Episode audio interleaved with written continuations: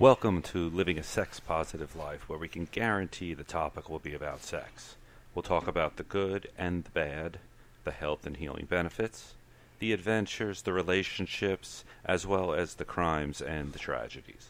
Our mission is to educate, entertain, and just talk about that touchy subject that affects us all sex. Now, here's your host, Angelique Luna. Good evening, everyone. It's Angelique Luna. I'm here with my husband and co host, John C. Luna. Hello, everyone. Well, we are right now at a mystery stump because we were supposed to have Ruby uh, Bouie Johnson on the show to talk about uh, what was the topic again? It's like uh, Well, it was the challenges. oppression, suppression, and subjugation of sexuality in her life. Oops, hold on. I think she's joining in. Hello, this is Angelique. Hi, Angelique. This is Ruby Johnson. How are you? Good. We're already live on the air because we wasn't sure. So, you're joining right in. Oh, hi. okay, awesome. Yes, I um, wasn't quite sure. Number one, Angelique, I saw on Facebook that you're going through, you know, there's the hurricane, and I'm like, well, you think it's going to still happen? Aren't you ex- in the midst of the hurricane? Yes, but we are very blessed that nothing happened to us. We didn't lose any power, electricity, or internet because, God forbid, our teenage daughter would die. So, Yes. So I'm I'm glad. I'm glad that you're safe and you're okay. Awesome. We definitely did dodge a bullet because we can look out our back window and see an entire separate neighborhood and there's no lights. So it just really depends wow. on, you know, where you were and how bad it hit. Certain neighborhoods are perfect and untouched. Others trees are down, fences are down, tiles and roofs are gone, and uh, it's, you know, no power, no water. So we're all just helping out each other as best we can. Oh, that's wonderful. Great sense of community. Good, good. Well, I'm glad that I'm here with you. Definitely, we're, we're like super excited here. You, you don't know how much I was like drooling over today's topic. I'm like, yes, we're taking fun stuff there. Because we finally have, as I call it, the dark side of sexuality on the show here. Not, not so much because of your African American descent, but just you know, the oppression, suppression, subjugation that you've gone through. That is just, Right. people need to know that. They need to know it's not always like flowers and dandy kind of deal. So, all right. So, this is sweet chatted away. Let me introduce you for formally. Right. Okay, so let's start with Ruby Johnson is a clinical sexual a social worker and sex therapist who has 14 years of experience in a variety of behavioral health settings. Currently, she is Eh, she is private practice in Plano, Texas. Over the last four years, Ruby has been specializing in kink, polyamorous, and open relationships, as well as sexual and gender fluent clients. Ruby has a strong family and group of theor- uh, intervention skills. Sorry, she is able to work uh, with triads, quads, and polycules with power dynamics and communication problems. Ruby has published has published in various journals and in the African American Encyclopedia of Criminology.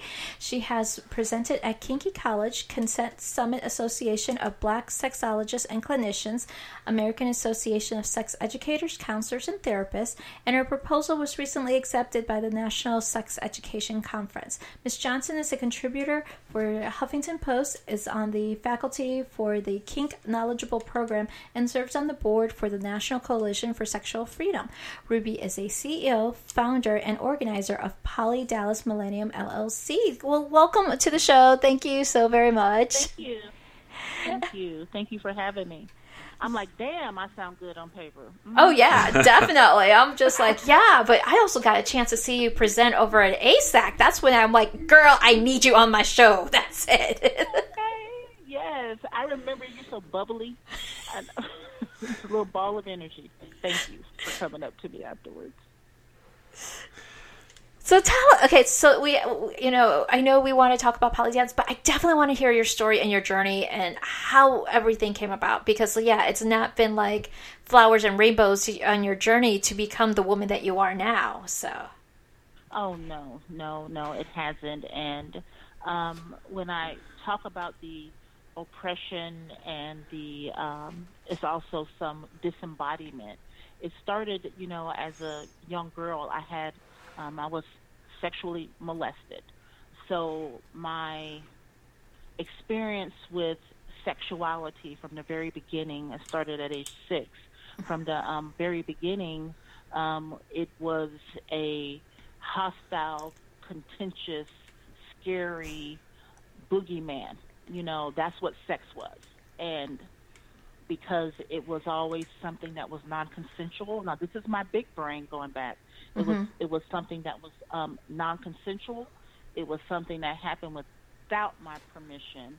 Um, I didn't know what the hell was going on, and so I didn't really get in touch with consent or anything like that until I was 30 years old, and I'm 44 now. Oh damn! Oh, I'm so sorry to hear that. Um, I understand. I understand your struggles on that um, because um, my diva is a survivor, but I made sure that she's being taught correctly so she could have a healthy sexual life. So I, I yeah. know how important that is, especially, you know, so that way you could have like your cuddles and your feel good and to wait for such a long time. Wow. And, I guess that's yeah. common with a lot of people if they don't have the right support system. Right. And, you know, and I'm going to focus on, you know, my um, Black American, you know, um, self living as a woman mm-hmm. within a society that you know uh, uh, seems to take their liberties with our bodies, right? Correct. And so when I was younger, even in the church, because one of my perpetrators was um, the pastor at my church. Oh wow! You know, and so growing, yeah, and so growing up, you know, I didn't really have a safe env- environment. One was my pastor, and when I went home, it was my brother. Ooh. Um, and then, yeah, so it was a whole lot going on there, but the word consent wasn't even in my vocabulary. The word permission wasn't even in my vocabulary. I mean, I come from a house to where, you know, you were seen and not heard you know, we didn't eat until Daddy ate first. Um, we were viewed as little nasty beings. You know, that's why our, you know, we couldn't touch the food until Daddy touched it because he didn't know where our hands were. I mean, so it was a whole lot. Um, also around men for me, and uh, so the idea of even knowing how to verbalize and say, you know, let's have a conversation about dating or, uh, you know, let's have a conversation about if I don't like that you're touching me, how do I say stop? You can't do that. So those are statements and questions and, you know, um, those skills were not given to me younger when I was younger. Mm-hmm. And so when I work with young African American girls today, you know, I make sure that they have that type of language. It may not be exactly, you know, like consent, but permission is something that they can really get with. Oh, absolutely. I think every child should be learned how to express their feelings and emotions that they ha- they have the option to say no. It's like, no, I don't want to give a yeah. hug to Auntie, I'll, you know, or I want to give her a high five. And it, and I have to agree, in especially in the minorities, because I grew up in the Mexican household. So same mm-hmm. things that you go through as an African American, we went through as you know. Um, growing up Mexican, old school Mexican too, you know. So we always had fear the mm-hmm. chancleta. So you probably had the same thing, fear the you know the flip flops. So fear the y'all you mean like uh the tools that were used to whoop our ass? Exactly. Oh it was it was fear the switch and mr black. Mr black was a black belt. There you go. Yep. I, I, know that feeling but best leather makers were in it uh where was it somewhere in mexico it's Estaca mexico so yeah. Yeah. But you know yeah. today I, I you know i have to use the black belt on other people, you know, being being a top. They they like that black belt. So that's another interesting conversation. Yeah, that was. It's like, But that comes with consent, so it's okay. yes, yes. It's very empowering. It is very empowering where my sexuality is today. You know, from where it was, man. Um, it's it's it's the vast difference of even when I was. I remember when I was 35. Um, I was in a five year relationship.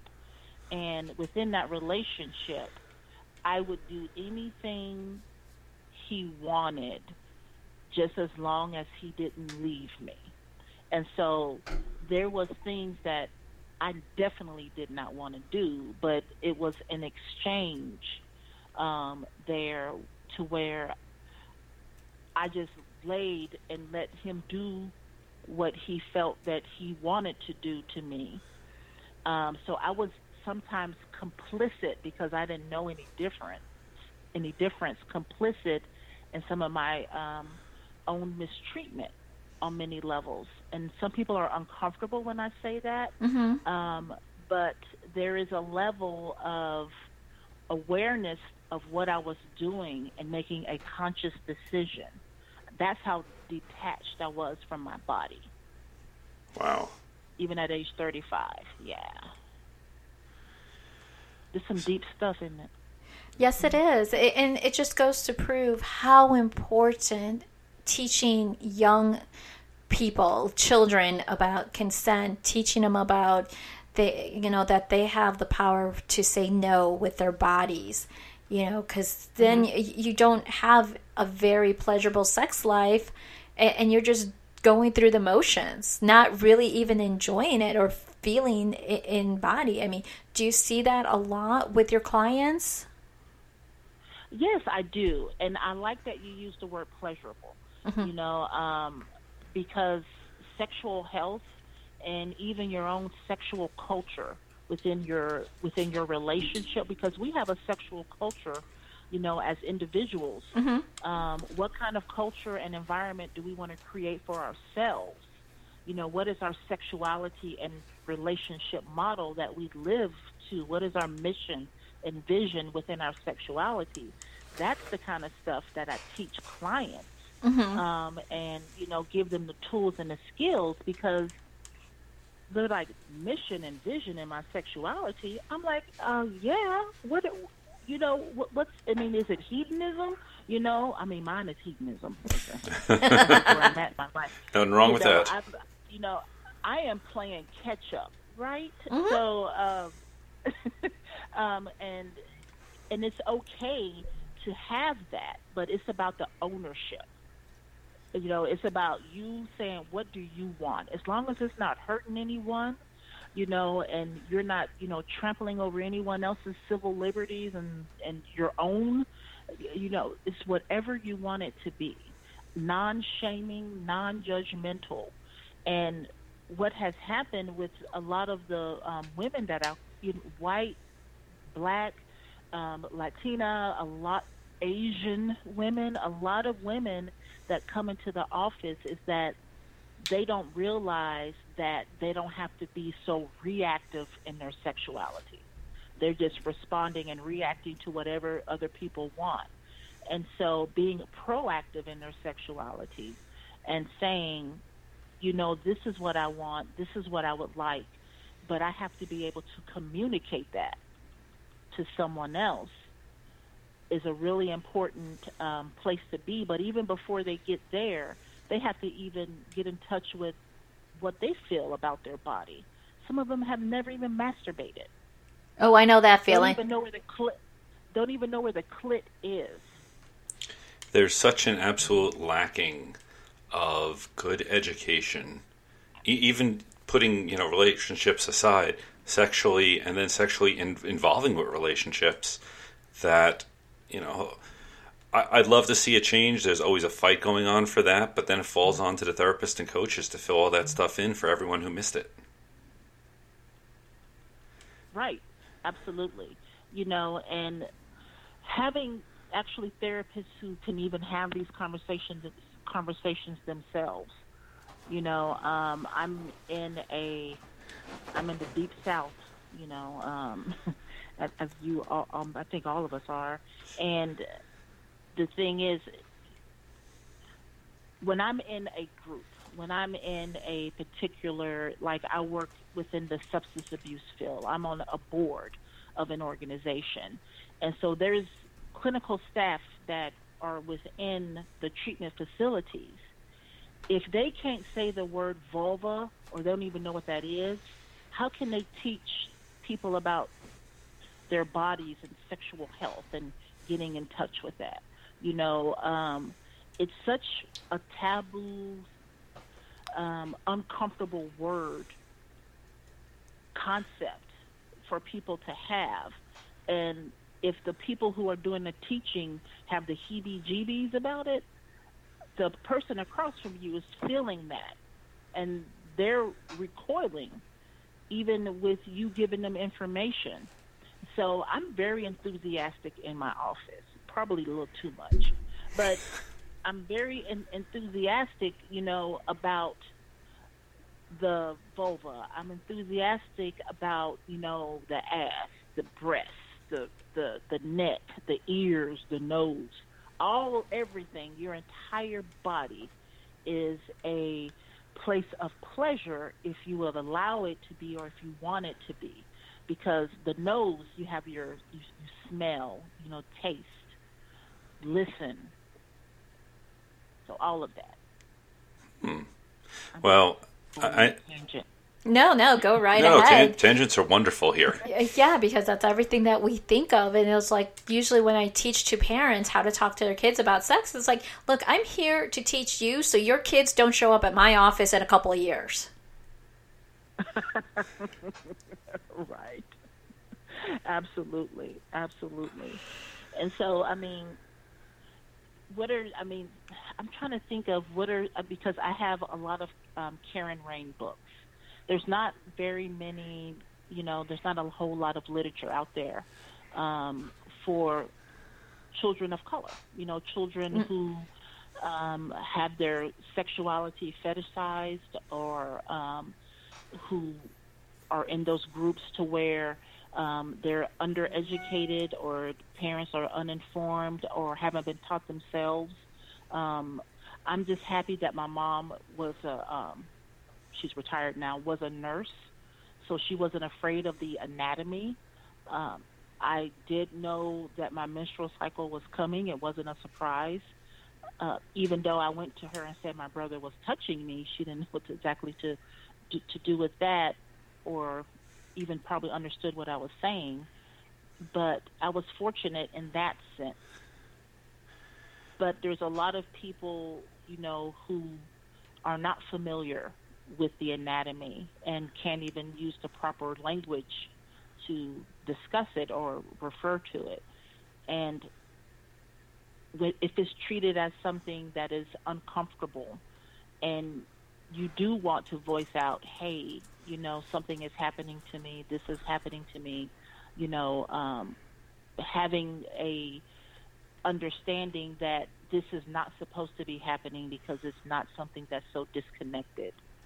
But the parents teach the children uh, or the caregivers, I don't even want to say the parents, the caregivers or the, the, the teachers, whomever teaches the child, um, uh, models to them if this is safe and this is okay, and if it's even okay just to come and talk to me about it if something does happen.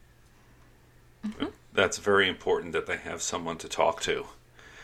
Um, mm-hmm. Well, I'm just going to jump around here. I know you're from Texas, and again, I I love the people of Texas. The laws there always just make me shake my head. But you've gone from uh, like you said, uh, uh, being sexually abused and, and, and, and having a family grow up where, you know, dad ate first in that. And now here you are, 44 years old, working with kink patients, being kinky yourself, being poly as mm-hmm. well. Mm-hmm. What was that turning yes. point there? You said around 35 is where something yeah. happened? Yeah. absolutely. It was actually in 2012. And so I was maybe like oh shoot, 37, 38 at that time. Um, a couple of years before, I had um, I lost the ability to have children. Oh, Um, I'm I sorry. had an emergency hysterectomy. Yeah, and so there was a whole lot of loss of a sense of any remnants that I have of being a woman at that time. And so I stayed out of relationships for like three years. And then I started to get back into relationships at uh, in about you know 2012. I was teaching at um, one of the universities.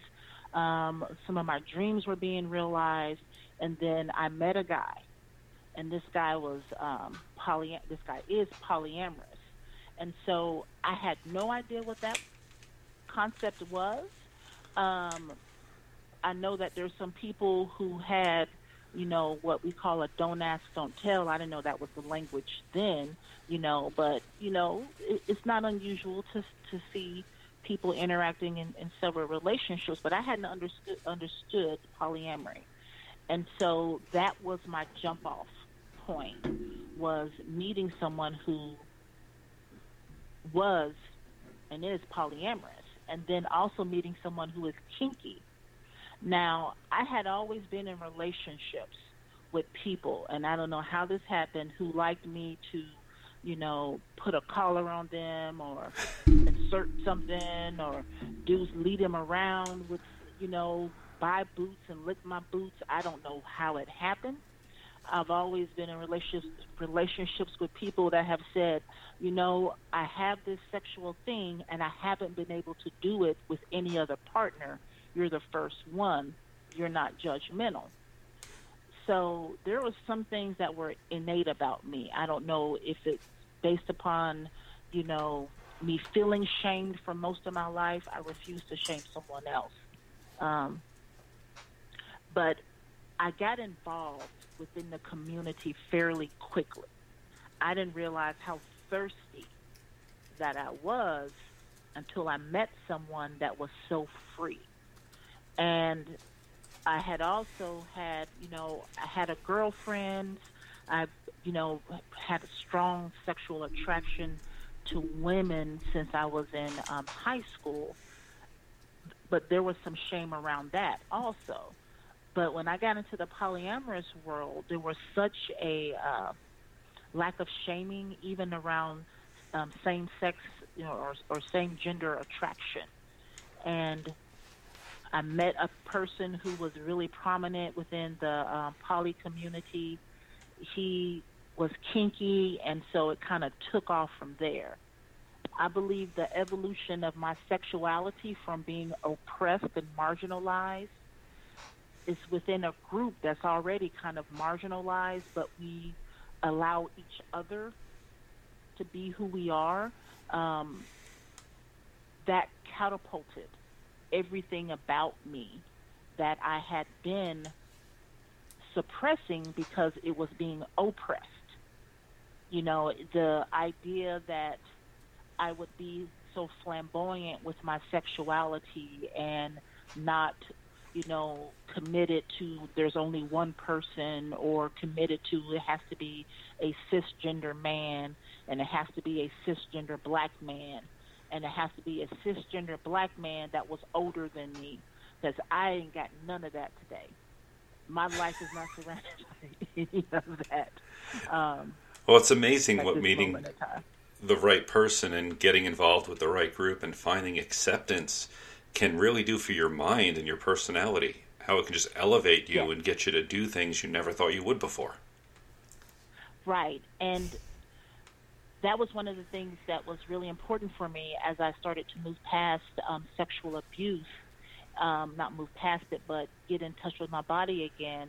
Is I can say many things about um, my ex, who is now my best friend, by the way, one of my best friends. That's wonderful. Um, I can say, yeah, it's amazing how even polyamory has taught me that relationships don't have to end; they transition and that that is something that's really really huge for me because I hadn't got in touch with I don't have to hate because we're not together anymore.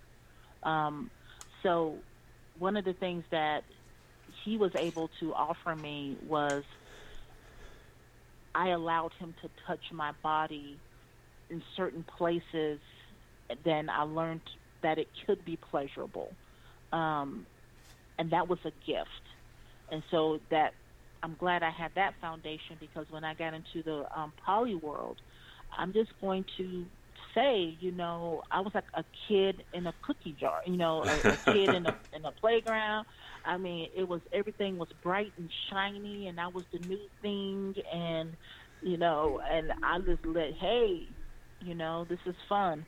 I'm enjoying this, and I did have to struggle with a lot of jealousy because there was a territorial aspect still to my being, um, you know, about other people being involved with relationships. But it was um, it was very freeing because I got an opportunity to also explore that dominant side of myself.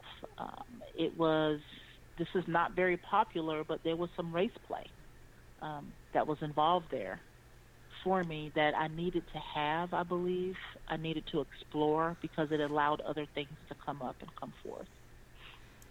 I've heard of race play. I've I've never I've never done it, and I usually I don't I don't hear it a lot. Um, but it's not really a surprise that it could be therapeutic, because I know people who were um, sexually abused and went through certain BDSM activities to process through it, and once they're done, they basically well they shed the how would you put it the weight of the incident, as well as for some reason no longer do those types of things in BDSM. So the the mind's a, a strange thing when you can get through and process stuff. Right, and there's something about you know, uh, as a therapist, this is one of the things that I believe is that we have the physical self, we have the um, emotional, the mental, we have the spiritual. You know, and I'm not talking spiritual in in the sense of you know God I'm talking more spiritual in the sense of our in the sense of our humanness, um, us being human. And when you've spent a, in a world that says that you're less than human, right? Um, as a as a black woman, you know, history has unfolded. You know that um, my experience is that I'm less than human. I'm not pretty enough. I'm not light enough. I'm not smart enough all of these things that's a bunch of bullshit right? And i did say bullshit. Um, amen. you could cuss like a sailor. It's all good. Okay. Oh good because i my favorite word is fuck. And so um going through that place of where a world has told me that's the narrative for me and then getting into a world you know um within the BDSM and kink community. I do need to be careful with who I do this with, but exploring some of those racial constructs was very powerful for me because there was a lot of self-loathing. Um, I have a lot of strong African features. You know, I have full nose, full lips, um, dark skin. I'm five foot eleven and gorgeous. Um, I have an athletic oh, thank you. You're so sweet. I have, you know, I have an athletic build, and a lot of people um, in my life told me that that wasn't attractive or etc. What I learned was that I was only listening to that negative shit. I couldn't hear the positive because mm-hmm. that didn't fit into the narrative that I had going on. But when I got into polyamory and I got into kink and BDSM, man, I could. That was the loudest voice, and I was just, I was like, "What? Shut the front door! You like my ass? What?" Dude, I liked your boobies, man. You had some nice. you had a good look. I'm like, yeah, oh. okay, okay. I'm talking about it because I saw her present over at AASECT, and you know that's why I ran her presentation. Gorgeous girl, come on. It's like people who know me, I'm just like, yeah, I'm all about the boobies. Oh, love breasts. and you know, and um, but I didn't. I hadn't had that level of someone either lusting or desiring or, you know, wanting to share in a pleasurable experience that wasn't necessarily in the bedroom. It was simply just sitting across from you and admiring all that you were that's sitting in front of them. And that was very empowering for me as a black woman. And it wasn't that I needed that validation from white folk I just needed that validation from other people until I can learn to validate myself. Um, and unfortunately, within this community here in Dallas, it came from not it's not unfortunate. It's just the truth. It came from white people um, more until I found black people. Um, and it's probably very serendipitous that it happened in that course, but it, it's just really nice to be able to hear those voices um, well, it's definitely very, different. definitely very reassuring. Um, mm-hmm. But going on what you said about finding it from white voices first, um, we, are in Florida, and the dungeons mm-hmm. we go to are very, um, I won't say racially balanced, but there's every ethnicity. It's it is very accepting. Black, white, Hispanic. It, it is a good mix of them all, and we've heard from a lot of other people who have been in other places in the country that they go to a dungeon and it is completely white bread. So I hate to say that, mm-hmm. but um, what has your experience been with that? Oh, in- here in um, Texas, oh shit, yeah. You know, I would go to um, I would go to a, a munch, and it would be like four black folks. You know, even less um, like Latinx folks. It would be even no people that were from North or South Asia. You know, um, it hasn't been until recently um, within the poly community because we're being a little more assertive. Um, that at Poly Dallas, we even had people that were from South and um, North Asia, people that were, you know, I had a phone call from someone who's in Japan. Not, I know it's just one person, but it's just it's really good to hear, but I digress. So the private parties are a lot more diverse than it is in, in the dungeons and the public spaces, and there's a reason for that. Um, here in Texas, it's illegal for you ah. to even engage in kink play. And so the public spaces are um, kind of tame, kind of like a crap shoot, huh? I said kind of tame then being that BDSM is illegal. And also, it's both. it's very tame um, because any voluntary or involuntary um, hitting with an object or anything is illegal in Texas. And so, private parties are where you'll find the most diversity. But we only really have, as of today, we have two public spaces, which is one is um, sanctuary and the other one is dark. We have one called Dark that started recently, and we even have Beyond Vanilla that series, which is one of the big ones, um, and it's not as diverse as it could be. We have a leather community that is not as diverse as it you know as it could be, and it's also segregated. And that's the issue: is that no group talks to another group um, within the leather group doesn't necessarily talk to other groups that are not a crossover with, with leather. We have the bears, who some are the leather community. It's just very segregated. And so my experience, because I tend to maneuver between all because of what I do, um, it's they're out there, but no one knows about each other, and we have even othered each other. Wow. And you get to be Switzerland handling everyone.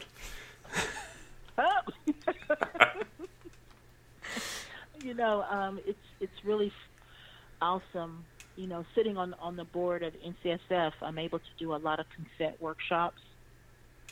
Also, I'm fortunate enough that um, I have people and know people, and I'm able to go and visit um, and travel to some conferences. Like I'm in LA right now at Catalyst Con. Are you here, Angelique? Are you here in LA? No, no. I, it's like with uh, everything going, and since I traveled the whole month of August, I wanted to stay home for a couple of months. mm-hmm. We were back to back conferences here in Florida. Uh, I did go to Woodhull, then we went to Fetish Con, uh, Florida Power Exchange, and Florida Intensive Rope Experience. So yeah, it, it wow. was a busy yeah, it was a busy month there. And then after reading your bio, I'm like, there's more conferences that I didn't know about. I'm like, oh crap. I need to be sponsored or something to keep going because there's so much to yes. learn. Yes, it is so expensive uh, what we do, you know, and it's the thing is it's it's about networking and relationships, but a lot of those network a lot of that networking and relationships are not necessarily funded. Mm-hmm. So I, I can't tell you how much. I've probably spent last year about thirty thousand dollars on conferences traveling and marketing for my own, and it's it's a lot of money. Oh. And that's yeah. My husband is like, you got to fucking stop this shit. You know? we we can't because that's also the time that we could also connect with our friends. Because I've been traveling and doing the conferences for the last six years. Um, Catalyst Con, I know that those whole groups. Uh, D, they do a fantastic job. Like Dirty Lola's going to be there. Reed, I mean, I know like a good chunk of those people, but it's just like it's a nice family reunion. But I can't afford it right now because it's you know. I understand. I understand, and I haven't met these people, and that's this is what I'm excited about. I've never met Greed, um, and I'm looking forward to meeting them in person. Mm-hmm. Um, and there's some people that I'm just excited to meet for the first time, even though we may know of each other's reputation, or mm-hmm. they may not even know of me, but I know of them.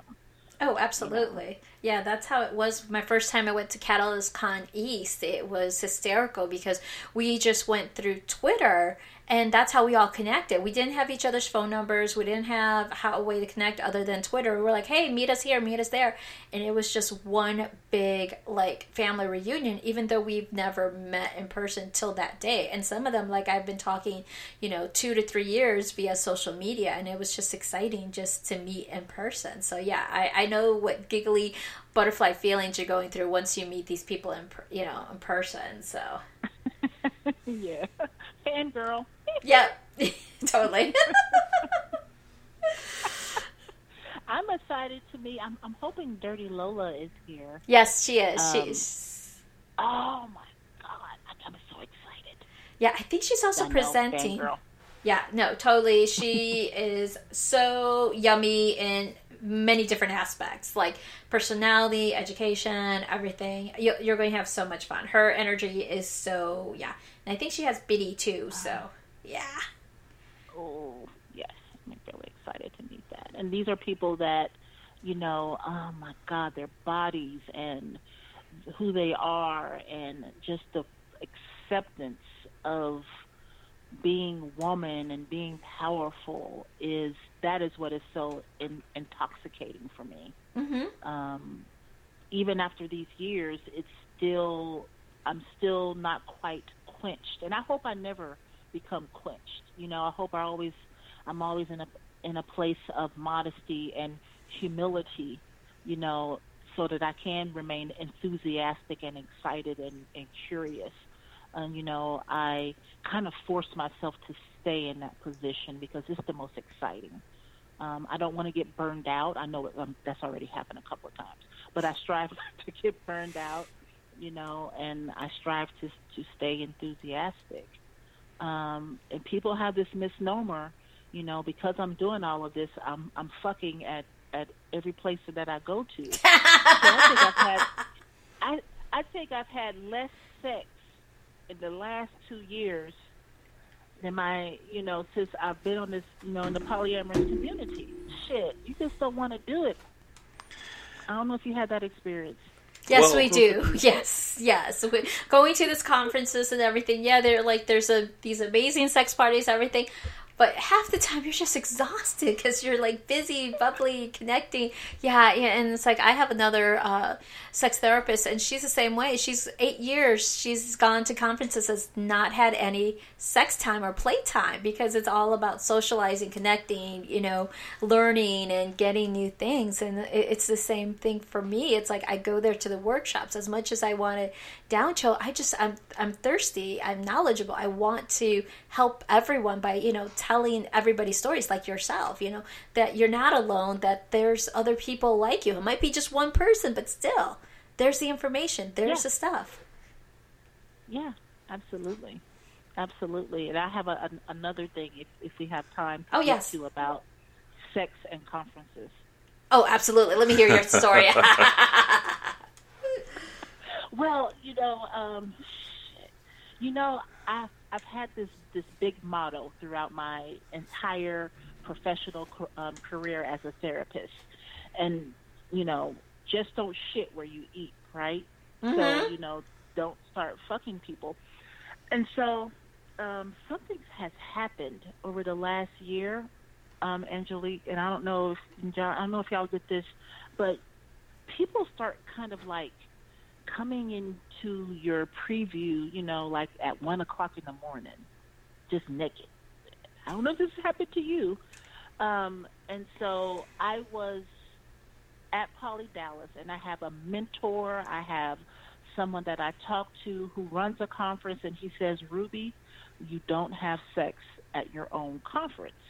And I'm like, okay, I won't do it. I believe you. You have experience. I won't do it and then it ended up happening to me. Uh. I had sex. Uh, this is a lot of information. I can't believe I'm doing this live. Mm-hmm. I had sex, you know, at at Poly Dallas, and you know, me and the young lady, we we end up talking afterwards, and what she told me something that kind of twisted me up. Like, you know, about six weeks later, she goes, "You are a celebrity to me." and I'm like, oh my fucking god! I don't. I mean, power differentials is power differentials is really big for me, and I don't like that. I don't like. I was uncomfortable with that, and then I started to understand why my mentor said that. Mm-hmm. It's it's it's really really because I hadn't, you know, I hadn't done it, and it happened, and I didn't have any guilt until six weeks later. But that's one of the things that I have to be really careful of is that there's a responsibility to any leadership role, even if I don't believe that I'm in a leadership role, there still is a responsibility. And in um, accountability. And this may not be a popular voice because I've talked to people about this, mm-hmm. but for me, I understand when you're in a house and basically my symposium is my house. When you're in a house and you have someone else in there, don't exploit them. Mm-hmm. I take that really seriously. Yeah, no, it totally makes sense. Have you heard of that before? Oh yes, yeah. We, we we hear that a lot there. Well, I'll tell it from my perspective because I've been in the hospitality industry for like twenty plus years here in Central Florida, and that's like one of uh-huh. those things that they tell you right away. Your reputation's everything, and you have power of your presence so depending on who you sleep with, is depends on how your re- reputation goes, and that actually terrorized me from never sleeping with any of my clients, any of my vendors, anything, just because oh. I did not want that bad reputation or that control or someone controlling over me or me yes. controlling over them. So yes, that and, mm-hmm. yeah, yeah, that's and that shit won't ever happen. And I and I've been sharing this story, mm-hmm. you know, um, to help myself stay accountable and to offer my experience that someone told me, gave me the suggestion, and for whatever reason, I didn't follow it, and then there's the repercussions afterwards. Now, me and the young lady are still talking. She doesn't feel that, you know, the way that I feel necessarily. However, I did tell her how I felt about that and how uh, how uncomfortable that I am, and I would like to start a, you know, start again, you know, with the with it more even, and so we're going to continue because I'm so happy she said that she's willing to continue because she is so awesome. that is great. good to hear. Well, And she's so hot. It's funny because the first two conven we like I said we went to four conventions uh, in August, and the first two we were just so busy and it was great. We end up, you know, you get back to the room, you eat, you're like, okay, there's a party, we'll take a little nap. Next thing you know, it's morning. So Uh-huh. we needed to plan better. Then the next two conferences we actually did broadcasting from, and we actually for for the majority of it, all except for one day, we worked and we met so many great people and it was just so weird even you know even before we started broadcasting that uh, because it was fairly local it was only the town over uh, over in tampa um, a few people knew us and knew our names that i didn't know i'm used to you know you know you, when people you know come over and say hi that's that's normal when someone who have no idea walks over to you and points and goes you're John and you're from, and you mentioned the show and stuff. It, it's one of those really surreal. Oh my God, people are actually listening. Right. yes. Yes, yes indeed. Yes indeed. And and it's what a but it's it's a huge blessing, but it can sometimes be uh, kind of freaky. It, it, it, it is. It takes a little to get adjusted to, and again, we'll say minor, minor, sub minor celebrity, as someone once said. I would never want to be the Brad Pitt and go everywhere and that, have that happen. That that just seems like it would be really annoying. But here's the thing: we're in Yes. such a small industry, the Right. sexuality, eh, you know, educators and therapists, that we are kind of big celebrities who are really making waves, talking about things that make people uncomfortable. But it needs to happen. These conversations need to happen to understand, like, this is what the background came from. So let's push and get rid of it, you know, and, and let's all have pleasurable sex together. Right, right. And she said, all of us together. Yes, and yes. Can we all come to Florida? Oh. Once we rebuild, sure.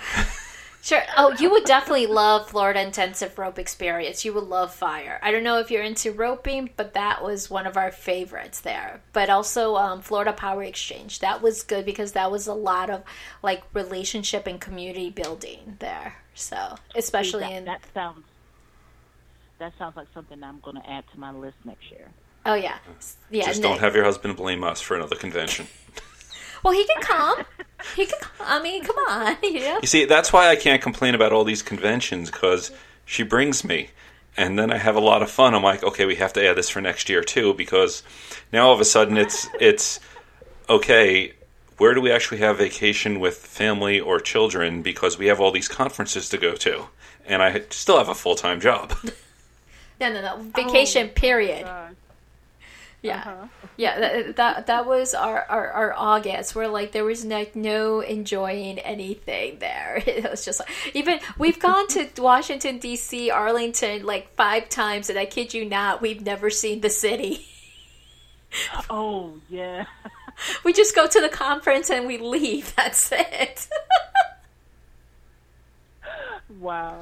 Yeah. I'm in LA. I'm like, but everything's here at the hotel, and I'm and I'm in the middle of an airport. I probably won't get out and see LA.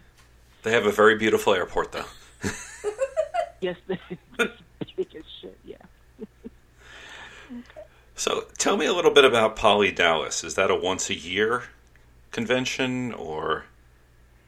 Yes, um, Poly Dallas Millennium. It's an annual um, symposium, and it happens the second weekend in July. Um, this will be our fourth symposium. Um, it's July 13th through the 15th. We have um, some featured speakers. We have uh, Jay Mace. We have Meg John Barker. We have Kevin Patterson and Chris Smith um, Marla Stewart with Sex Down South. So we- we have some awesome um, featured speakers coming up. But the symposium is unique, in my humble opinion, because number one, it's the only one of its kind that's in Texas. Um, it's a polyamorous or um, ethical non-monogamy uh, centered symposium, and its main audience that it targets is folks of color. Now, everyone is invited, of course, but the the speakers, the workshops, everything um, since the beginning, it's been 60% or more have been folks of color.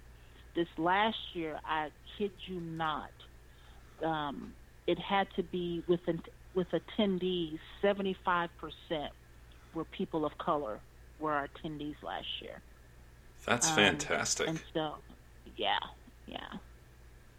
Well, you mentioned Sex so, Down South. Um, we had actually attended it, not this last year because it was canceled, but the year before. And we had an absolute ball. That was so much fun. Of course, you were like one of four white guys in the whole conference. That's why you were memorable. Oh, John, you're white?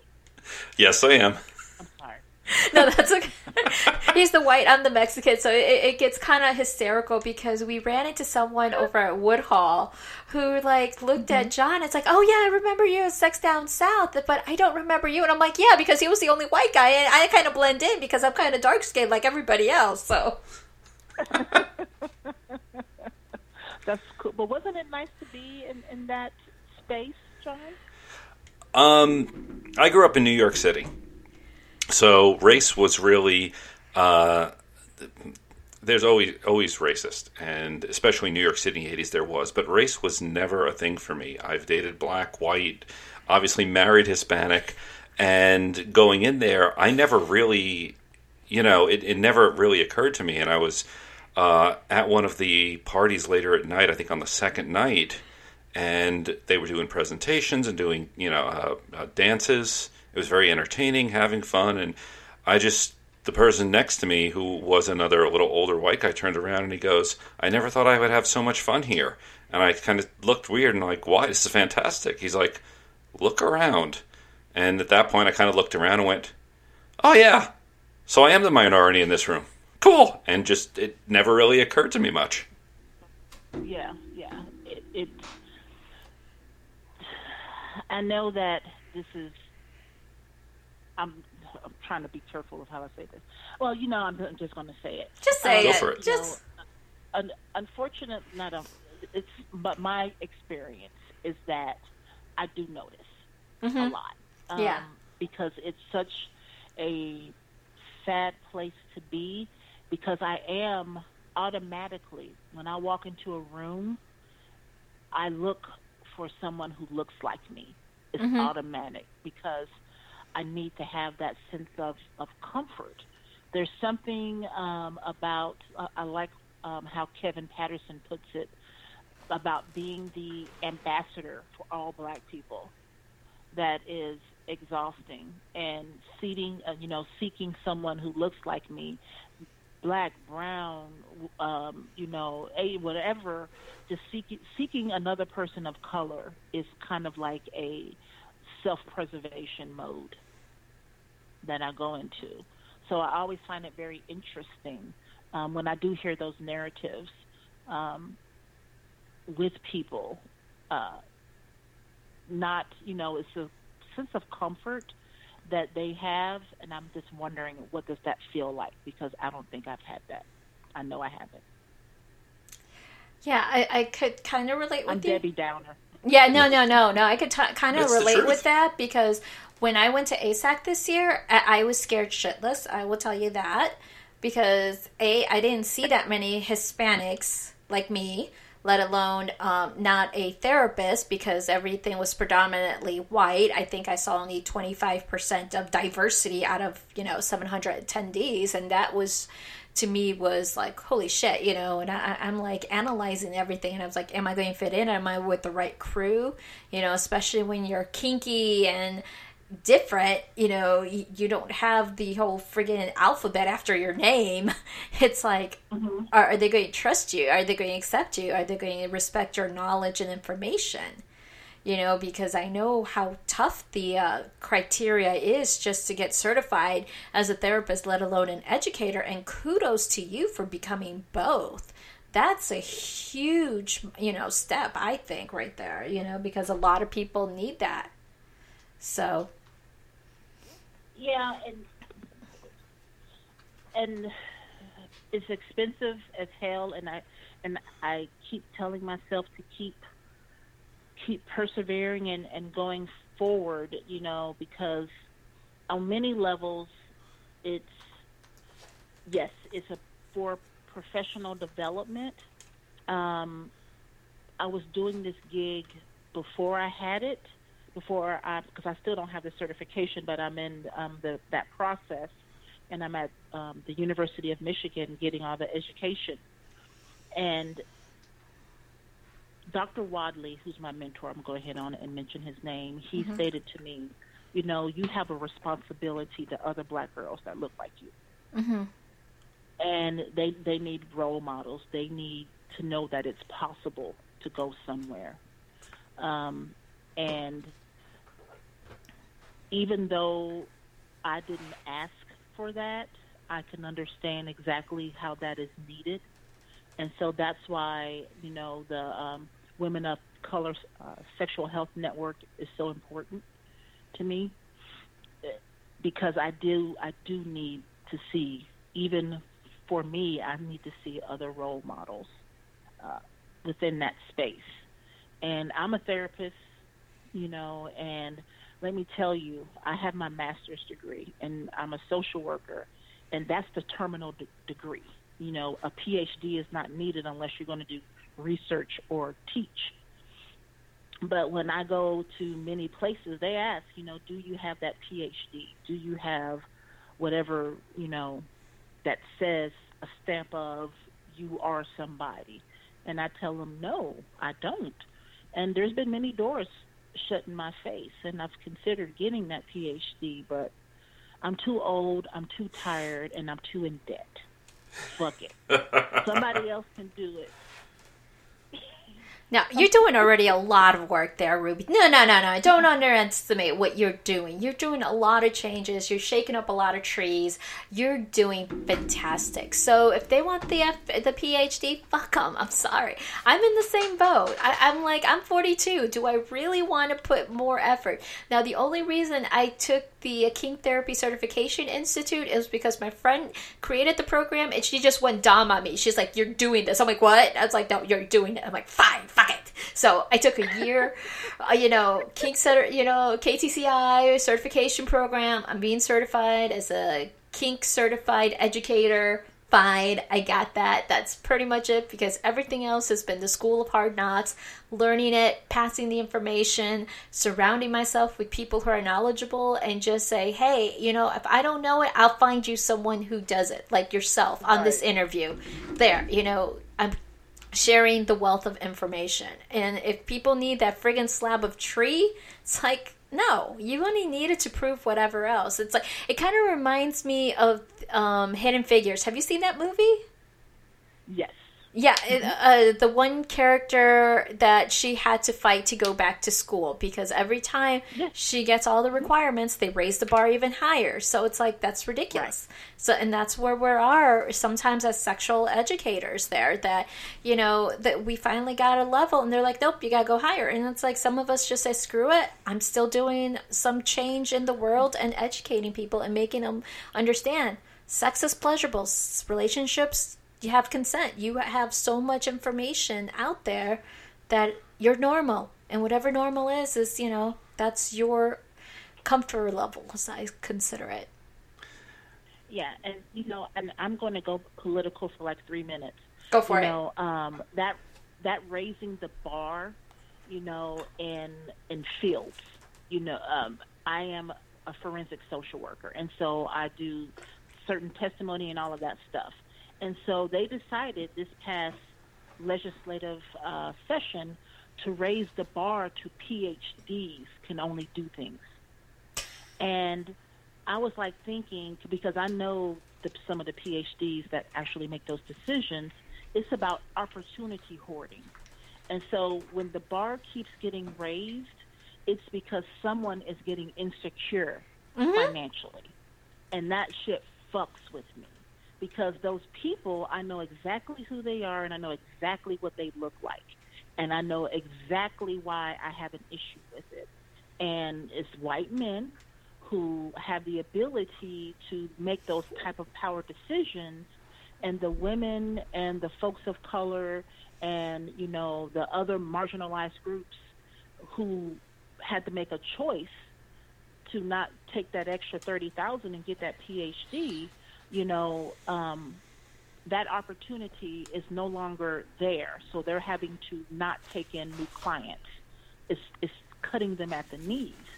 And that's the piece that also bothers me about AASECT because there's things that it just it can become more and more stringent to the point to where it pulls it out of reach. Oh, And absolutely.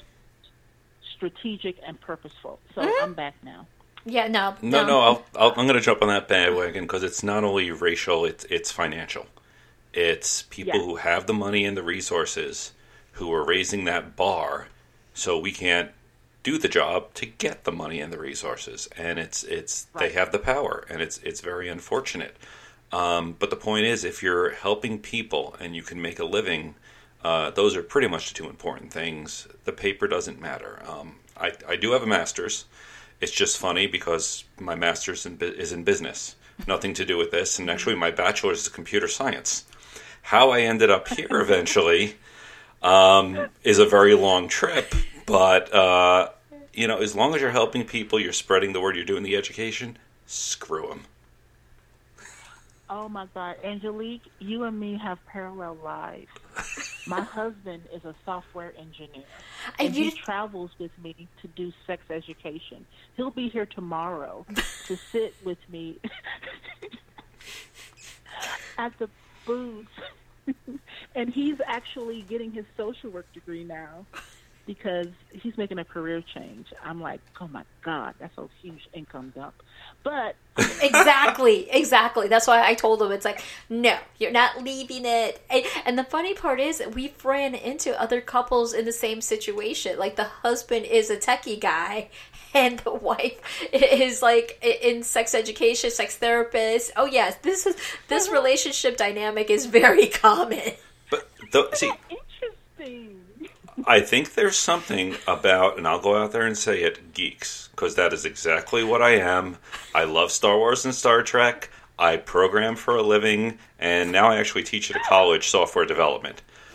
But we always go towards kinky, out, uh, what sort of outspoken women. Really? And I'd love to see a survey because if I go through my list of my friends who are in the software field, and I've met plenty of their wives, it, it for the ones I, I know they are kinky, and the ones I don't know, it wouldn't surprise me if they were. So, We should have them take a Nikki therapist uh, attachment uh, survey there because w- one of my friends or classmates, uh, she's doing an attachment polyamory survey to do um, for her thesis. Or no, it's her dissertation. So yeah, it, it, and it's interesting some of those questions there and everything. So yeah, it, Well- I, I- I should forward it to you to forward it to your little people there to uh, take it. it, it it's, uh, it's interesting questions, dynamics there. I think I'm going to do a Facebook questionnaire now. I need to do one of those. Are you a software developer? Yes. Are you kinky? Define kinky. Is it roping? Is it BDSM? Is power exchange? Come on, there's a lot. I know it doesn't matter where you are, just as long as they're kinky. We do, we we because it's true. We look at stuff and we're like, what else can we do with that? You know, you, even before I was kinky, you'd walk through the kitchen aisle going, "Man, that spatula looks like a great uh, paddle." yes, I already did that. Disney pervertibles. They'll Oh, do anything for science. They'll do anything for science, man. Ruby, this has been a pleasure chatting with you. Thank you for all the information and everything. How can everyone find you? Um, they can find me in a couple of places. The my main hub is www.blacksexgeek.net. Um, or my cell is 214-399-6286. I don't mind people calling me. It's everywhere. Um, and please, you can find me also at Poly Dallas Millennium next year. You can go to polydallasmillennium.com and you can get all of the information you need. Awesome. You can find me everywhere on Living a Sex Positive Life, social media, website, it's, uh, Twitter, it's Living a Sex P Life. And we'd like to thank our sponsor, the Woodshed Orlando, who is having an ABC party this weekend. So I'm still trying to figure out what I could do with all the condoms and lubes that we had from our conferences so that could turn into an interesting outfit. Well, we will definitely be at that ABC party. But uh, let's see, my birthday had just passed, and I was planning to go to the woodshed. Unfortunately, a little hurricane came by and shut down, well, the city. So this Saturday we'll be at the woodshed. And for anyone out there who wants to reach me, uh, I'm on FetLife, Facebook, and Twitter as John C. Luna. Say hi, post some questions, and just let me know you're out there. Thanks everyone for listening. Have a good night. Good night. Bye bye.